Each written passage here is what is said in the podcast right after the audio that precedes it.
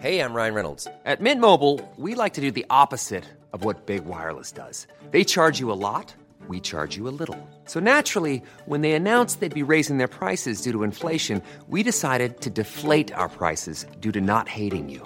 That's right. We're cutting the price of Mint Unlimited from $30 a month to just $15 a month. Give it a try at mintmobile.com/switch. $45 up front for 3 months plus taxes and fees. Promo rate for new customers for limited time. Unlimited more than 40 gigabytes per month slows. Full terms at mintmobile.com. Here's a brief but annoying message to let you know that you could have first heard this episode 9 months ago if you were a subscriber to our Iron Filing Society Patreon offering. For the price of a pint and a St. Clement's each month, you can get up to 4 episodes a week, 9 months before the rest of the world gets them. Early access to regular episodes, lots of other marvellous benefits, and there's absolutely no adverts or brief but annoying messages like this that'll get right on your tits. Find out more and subscribe now at tftimemachine.com/ironfilings. Here we go, here we go, here we go, here we go, this is it! This is Top Flight Time Machine. I am Andy Hotbody at Orson. Pow, pow, pow. I'm Sam Nifty Delaney. So what? This could be a life logistics episode if you want it to be, Sam. Or it could be a history box based on something that has just fallen through my letterbox this morning in the minutes before we were starting to record this. So I have in my hand, it's an annual second-hand, which I've just bought from the eBay. And it is 1970s Best of Looking magazine. Oh, yeah. Right, just have a look who's on the front of there. We can choose random page numbers. Well, and we can know my mind. My eye has immediately been attracted to. I do indeed. Fucking Richard O'Sullivan, a.k.a. Richard O'Sullivan, the greatest television character of all time. Richard O'Sullivan is on there. I mean, yes. I'm rewatching The Sopranos from the beginning at the moment in preparation for the prequel movie that's coming out, I think, next month. Yeah, yeah. The Many Saints of Newark. Yeah. And so I've got to watch it again from the beginning. Fuck me, if ever a show stands up to a full rewatch, it's that one, right? I have the opinion, I've said this before, The Sopranos is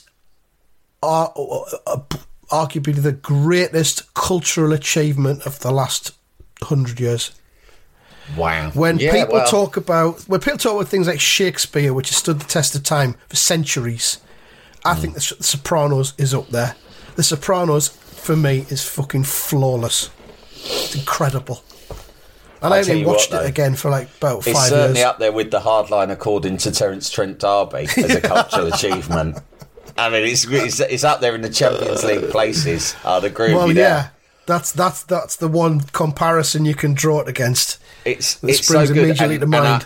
And I said this. I wrote this somewhere on the recently, but it's like it actually feels not necessarily better, but certainly it has added dimensions to it. Watching it age 46, because I think I originally watched it in my early 30s. I didn't actually get into it when it was first out. I watched a couple in my 20s, like early 20s, didn't love it because the therapy stuff and the stuff to his mum, I look back and I think, I just found that boring. I tuned in wanting it to be Goodfellas, which a lot of people thought, right? Yeah. And suddenly he's sitting in therapy.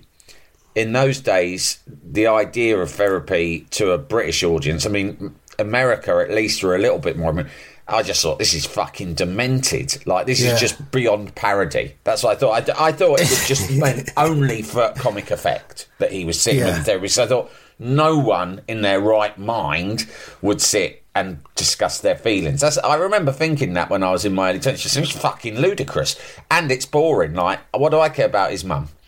Then I go back to it in my 30s, get really into it. It was when our first child was born, and you know, when you're awake all the time, you just fucking. We used to like lie on the bed at weird times of night watching it, you know. Yeah. And that it established itself then in my mind as one of the greatest things of all time.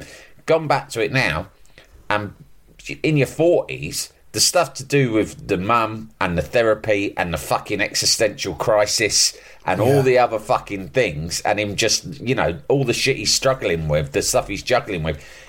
Once you've been through the hard years of parenthood and all the other things that go with it, fuck it, it just opens up the whole thing.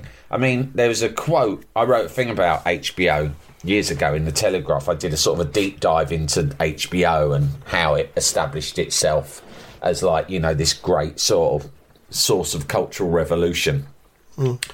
And in it, you know, there's a quote from the studio exec who I interviewed, who no, actually, it wasn't the one I interviewed. It was the original one who commissioned it at the at Sopranos. And he, there's this quote saying, "When I first saw it, I thought this guy is in his 40s. He's got a wife who he loves, but he still plays around. He's got two kids who are teenagers, and he sort of can't communicate with them anymore.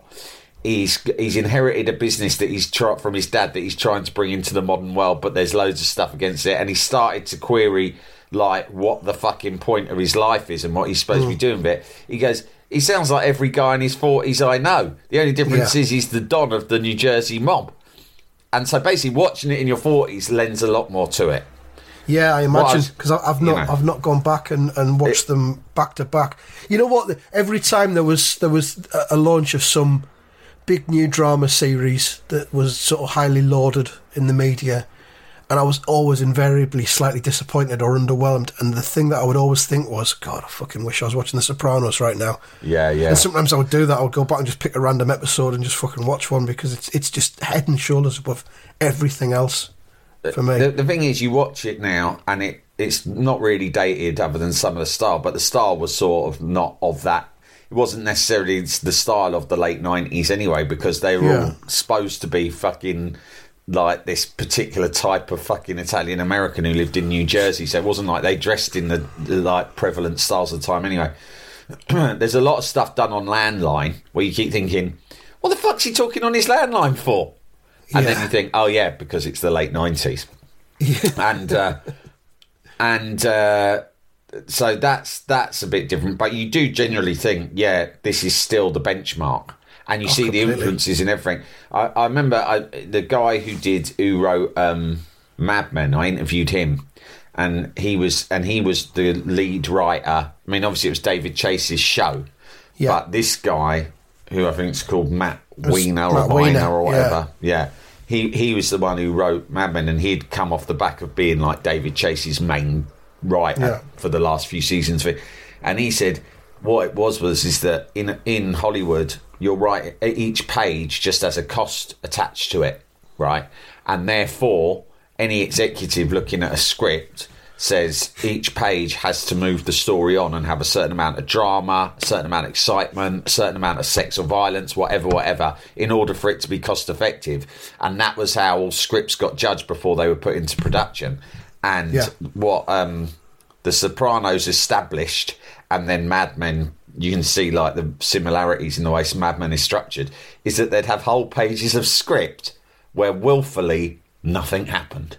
So there'd be a page where it's like, Tony is looking at his swimming pool. We cut to some ducks. The ducks flap about a bit. We cut back to Tony. Tony is staring. He looks wistful. Tony's having a bit of a think.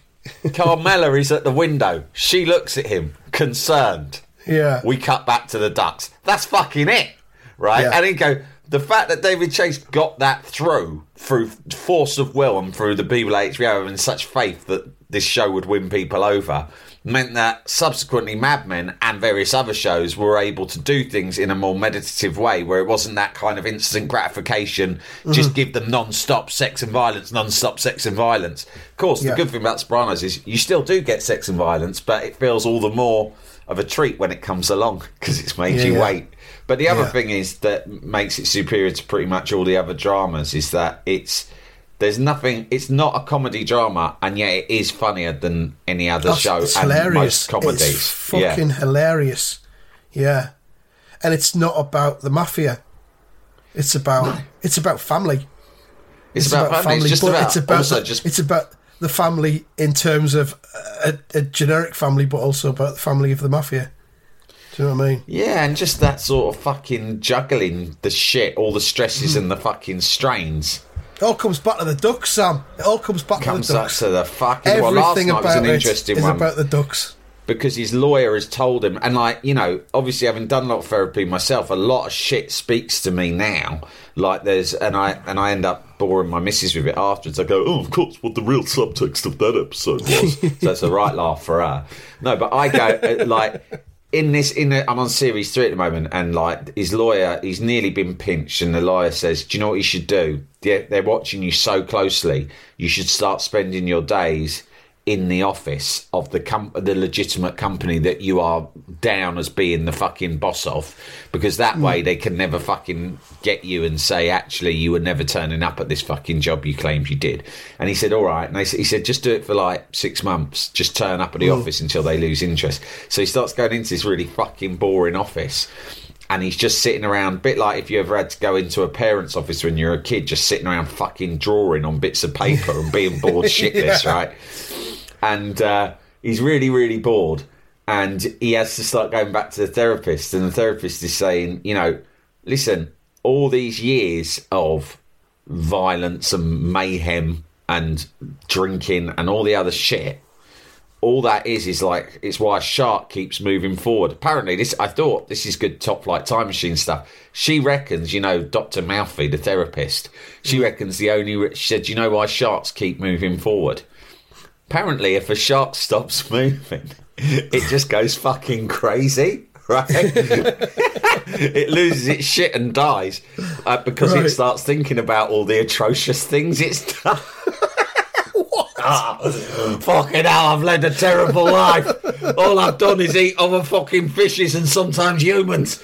Oh, what have I done? I've caused so much pain and heartache in these waters.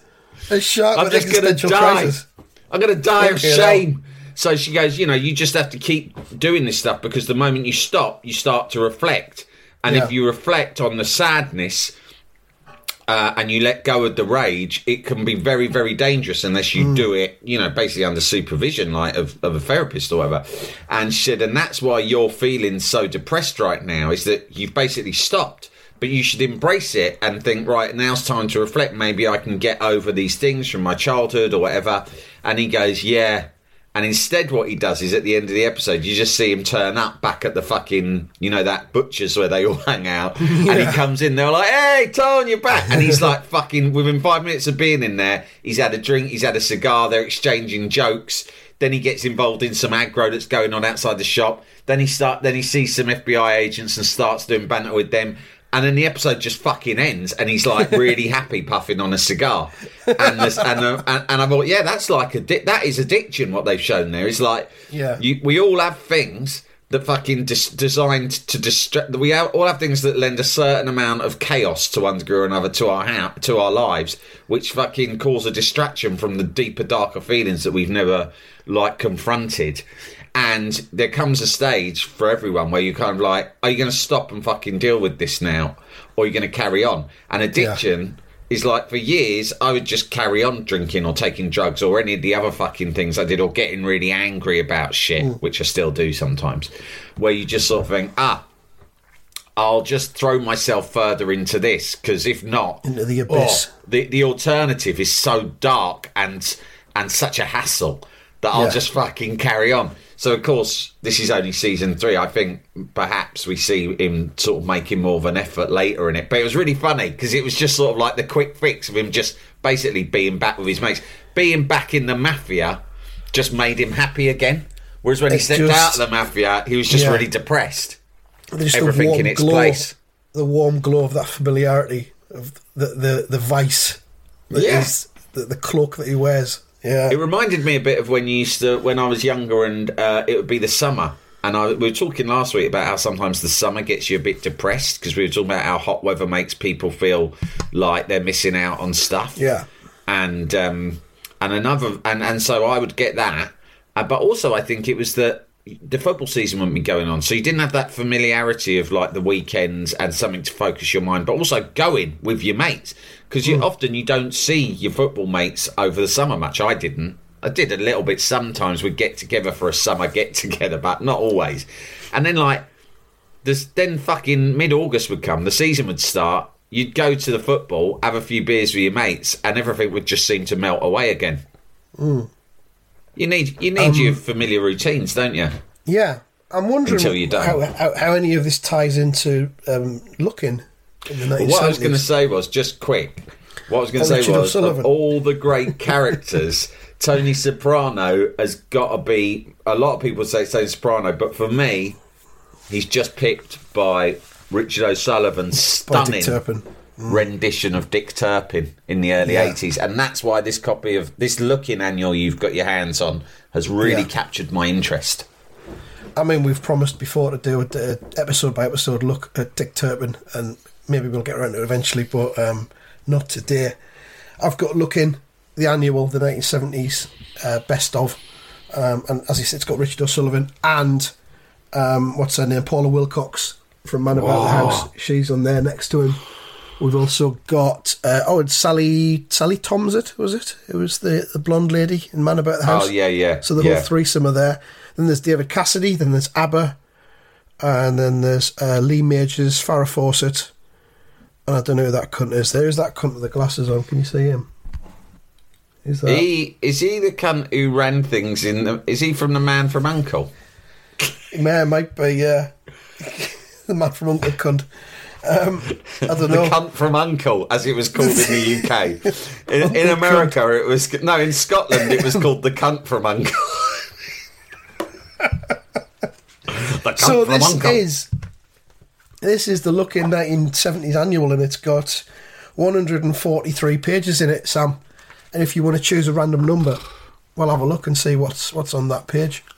Yeah, okay. I'll start with page 16, please. Page 16. Incredible stuff. Page 16 is entitled Striking Out with Geoff Hurst. Oh, fucking hell. See, that was the Cosmos reached out to me there with page 16. Page 16. Don't tell me it's Geoff about Hurst. His favourite titty bars. A lot of readers ask, what's the best titty bar in London? Well, why stop there? I've visited titty bars all around the UK for away games. Striking out at the titty bars with Geoff Hurst. And it says, a personal interview by Richard Davies. Mm. Richard Davies, of course, is Dickie Davies from World of Sport. Oh! When he was still going by the name Richard. Richard Davies. Mm. And there's a picture of him there, right in the top corner. Dickie Davies is there. Gorgeous. And there's Geoff Hurst. He talks about the 1966 World Cup final, of course. Reflecting on that great day, Geoff said, of course, I remember it with a great sense of pleasure. Before the game, I was more nervous than at any other time, and when it was all over, I was exhausted. When I scored that last goal, I just hit the ball as hard as I could. I thought, if it didn't go in the net, at least it would reach the Wembley crowd behind the goal, and while the ball was retrieved, I could have a little rest. We'd almost played for 2 hours at that point. And that's Geoff Hurst's kind of scripted, well-worn memory, isn't it? If you want anything more than that, it's going to cost you. Yeah, exactly. That's the basic Hurst. What you've got there is my boilerplate World Cup reflection. If you want anything with more detail that requires me to delve any further into my memory banks, you will need to pay serious money. Jalapeño. There's never been a faster or easier way to start your weight loss journey than with PlushCare. PlushCare accepts most insurance plans and gives you online access to board-certified physicians who can prescribe FDA-approved weight loss medications like Wegovy and Zepbound for those who qualify. Take charge of your health and speak with a board-certified physician about a weight loss plan that's right for you. Get started today at PlushCare.com/weight-loss. That's PlushCare.com/weight-loss. PlushCare.com/weight-loss. Hold up. What was that? Boring. No flavor. That was as bad as those leftovers you ate all week. Keke Palmer here. And it's time to say hello to something fresh and guilt-free. Hello Fresh. Jazz up dinner with pecan-crusted chicken or garlic butter shrimp scampi. Now that's music to my mouth. Hello Fresh. Let's get this dinner party started. Discover all the delicious possibilities at hellofresh.com.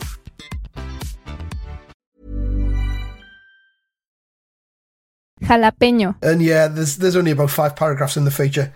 And it says that he's still with West Ham at this point. I don't know what year this was, but he's still there. And it says, at the moment, the club has hit hard times. So Goals are his business, and sometimes a player has to take a lot of stick to score them.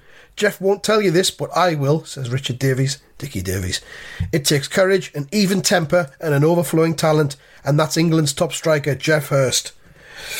So there we go, interview with Geoff Hurst there. And even better, even more cosmosy on this page, it says underneath there's a little box, and it says £1 for your star question. So you can send in a question, and Dickie Davies interviews various stars, and you get £1 if they use your question. And it says, last week I asked you to write in with the question you wanted Roger Taylor to answer. Fucking hell, that is astonishing. Roger Taylor. No, it's not our Roger Taylor. There must have been some sports star called Roger Taylor in the 1970s. Wow. Okay, it's not that astonishing then. But even so, it's good enough for me. I'm just going to look to see. But what are the questions about consumer and money saving techniques? I don't know, because they're not there. There must have been. Roger Taylor was a tennis player. There you go. Roger Taylor was a tennis player of the early 1970s. Obviously, he was British, so he wouldn't have won much. Yeah. But that's what's funny. It's like any British tennis player of anything before Murray, really. I mean, pretty much. Henman had a goal, Henman, but even he was no great shakes, was he? Ooh. He was just popular because the novelty of a British tennis player being half decent. Yeah, and he looked like exactly the sort of bloke that every fucking Middle England Daily Mail reading, Wimbledon-loving fucking twat would have either loved. If you were one of the housewives, you'd have loved to have been having it off with him. Yeah. Having, and if you were having dry mum, clinical sex with, or rhythmical, his mum, rhythmical probably because of the old tennis swing thing. Oh, but he's like a metronome. It doesn't get it all the way in, but just enough to be able to feel it. You know, he just likes to put the tip in and out, in and out. Because he says that way, it's not a sin. If you just put the tip in, he says it's a rhyme. If you just put the tip in, it's not a sin. If you just put the tip in, that's Tim Henman's motto. And of course, if the housewives were older, of course Tim Henman was the one that they'd want their daughter to bring back home. Yeah. The dream. And if you were a male and you were of that sort of demographic, you'd just think he was a great chap to go and have half a bitter with. Ruddy, great bloke, yeah. Great guy. You could go for a pint on a Sunday lunchtime with him before the Sunday lunch is ready, and then back home. Sunday lunch is snooze and Antiques Roadshow. What the fuck would he talk about? Fucking pension plans, a cunt. It's quite a good deal. In fact, if you want me to put you in touch with my advisor, I will. He's a great chap, one of us. Fucking pension plans and proposed new housing developments on the outskirts of town that they're obviously fucking launching a campaign against. Fucking NIMBY cunts. Fucking exactly. Hell. Can you imagine that? The idea of living in a village in the countryside seems appealing, doesn't it, for the peace and quiet and the tranquility and being away from the rat race and everything, but then you find yourself trapped in a prison with these cunts. You have to deal with those cunts, yeah. Jesus Christ. I think absolute solitude's the only answer, isn't it? Yeah, really? I mean, you either live, I guess, in a city or you disappear to one of those islands where you see things sometimes pop up on. Yeah, you just go off grid and live in a shed. There's a good. When I think of off grid, there's that film. There's a film called Children of Men, which is a dystopian movie, and I think it's Clive Owen's the main guy in it. It's very depressing, but in it, Michael Caine plays some old hippie who's gone off grid, and when they go to find him. When they go to find him, as I'm probably misremembering this, but when they go to find him, they just like drive along a country road, and then they suddenly just take a fucking hard left through some bushes, and he's on the other side. And I've always thought that's basically in my mind what living off grid is, because I drive along country roads. And I went to see my brother. My brother's moved out to the countryside now, you said, you suggested, and I went to see him last week. And as I'm driving through the Cotswold countryside, I look at all the different country roads, I just keep thinking to myself, I wonder what's on the other side of that bush. Yeah. I was thinking, if I was on the lam from someone, I don't know who, either the government or some nasty characters who I've upset, who want to give me a little smack on the body, right? I just think no one's ever going to find you if you just go through a bush and then just wait on the other side of the bush, set up home there. How can they trap you behind a bush? That's reminded me one of the great lost sitcoms from the years of BBC Choice. Lots of people have been talking about Sean Locke's 15 Stories High, which quite rightly is fantastic, and it's just appeared back when I play it. But one of the other ones that appeared on BBC Choice or BBC Three, I think, at the same time, was Simon Day doing Billy Bleach from The Fast Show, the guy from the pub, and he got his own spin-off sitcom called Grass, where he was on the run because he'd grassed someone up and he ended up on witness protection in the countryside. And it's fucking brilliant. Yeah, it's fucking great. So, and that, again, it's that fucking fish out of water. Day, what a genius! Yeah, it's that fish out of water sitcom thing. I think you might still be able to get it on DVD. You probably pick it up for a couple of quid. I think that brings us back in some way to Sopranos, because didn't Steve Van Sant, who I heard being interviewed on the radio over the weekend, who of course is Silvio in The Sopranos and is in the E Street Band. He was in a Netflix show called Lilyhammer, which he was talking about, saying, a lot of people have rediscovered it. It was one of Netflix's first ever shows. Yes. And I think that's the same premise, isn't it? Isn't he like a mob guy who's on the lam and has gone to live in the fucking backwaters of Scandinavia? I believe so. That was one of those where I just watched the first episode and I just couldn't get into it. I was just underwhelmed. A lot of those shows about. Yeah, that sort of thing. I'm just looking to see if Grass is available on any streaming services, and I don't think it is.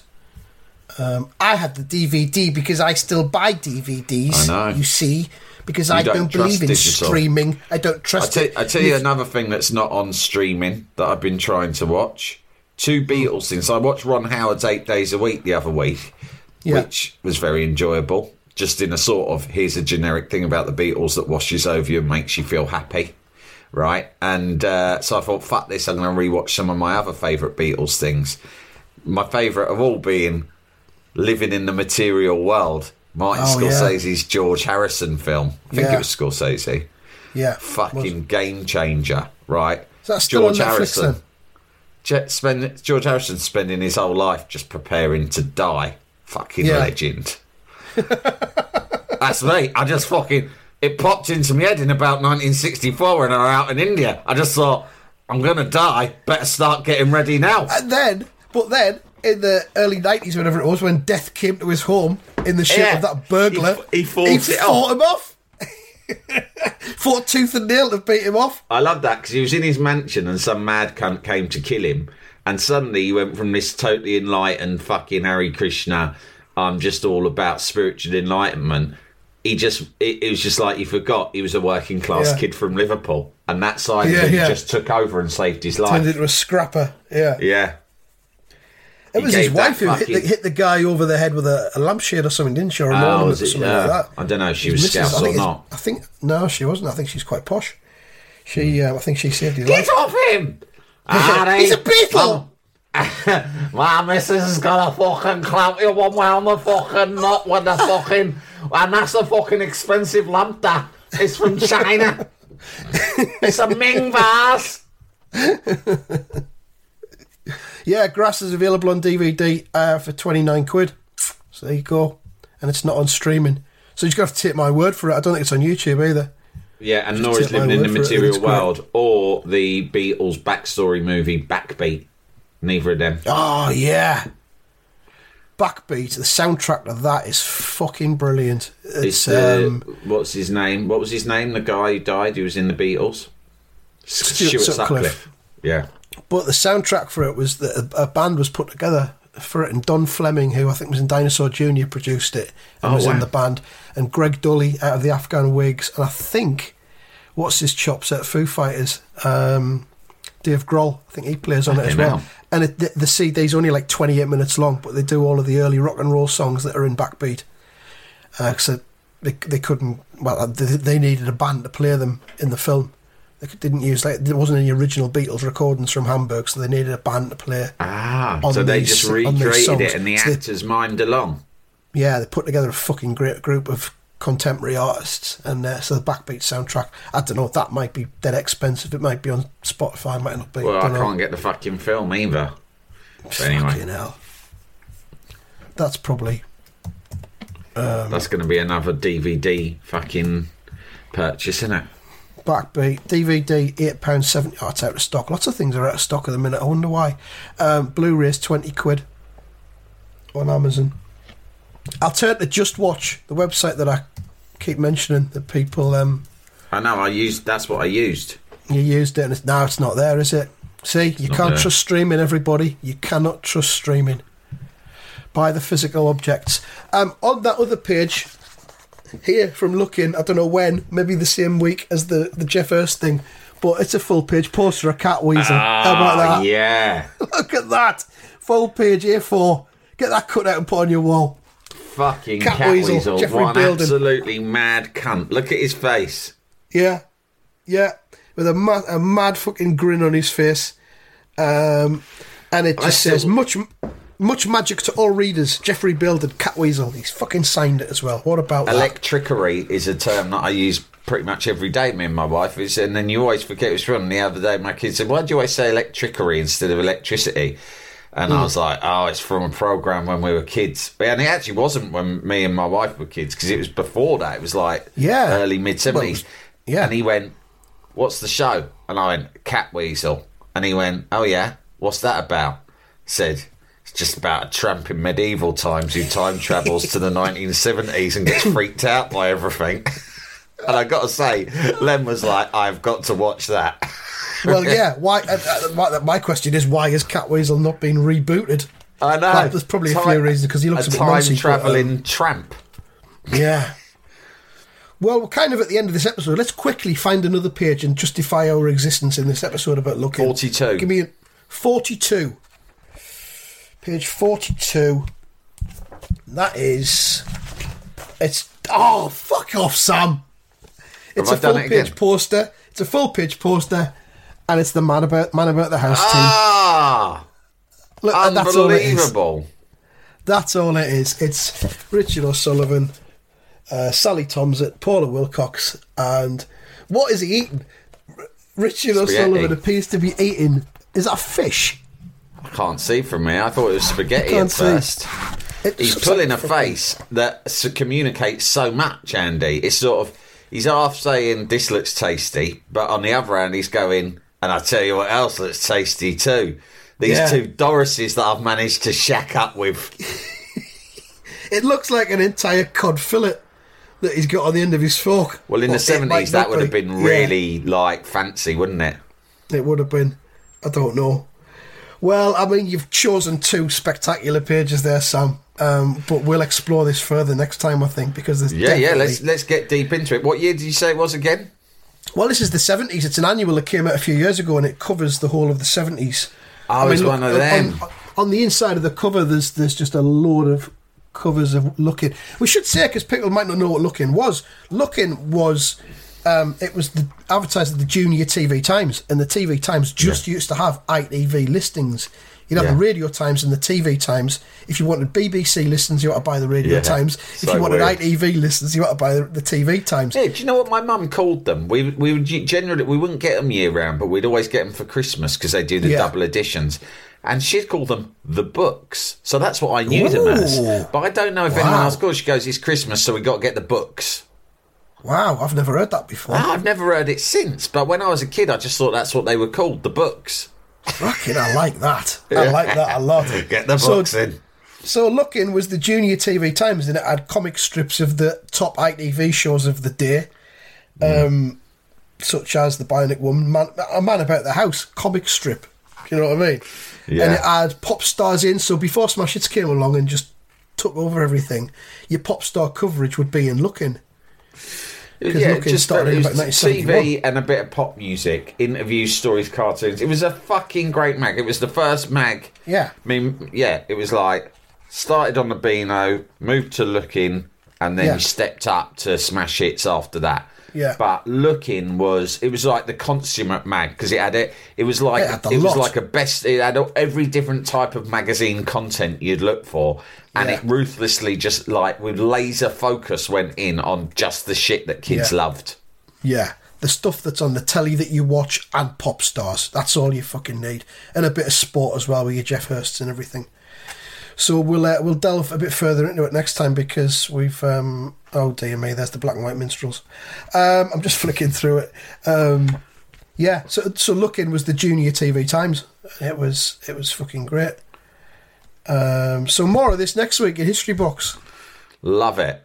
What a great history box. That's me saying that. I mean, it's not really... I don't know what you, the audience, think, but... Well, we don't care, do we? No. Exactly. Ta-ra. All the best.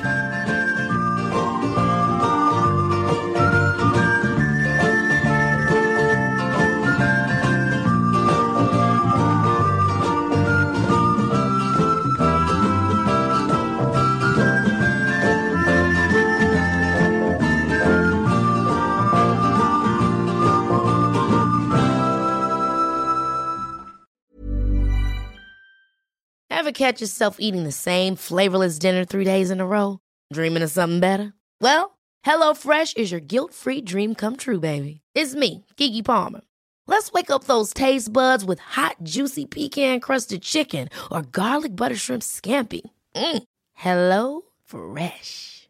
Stop dreaming of all the delicious possibilities and dig in at HelloFresh.com. Let's get this dinner party started.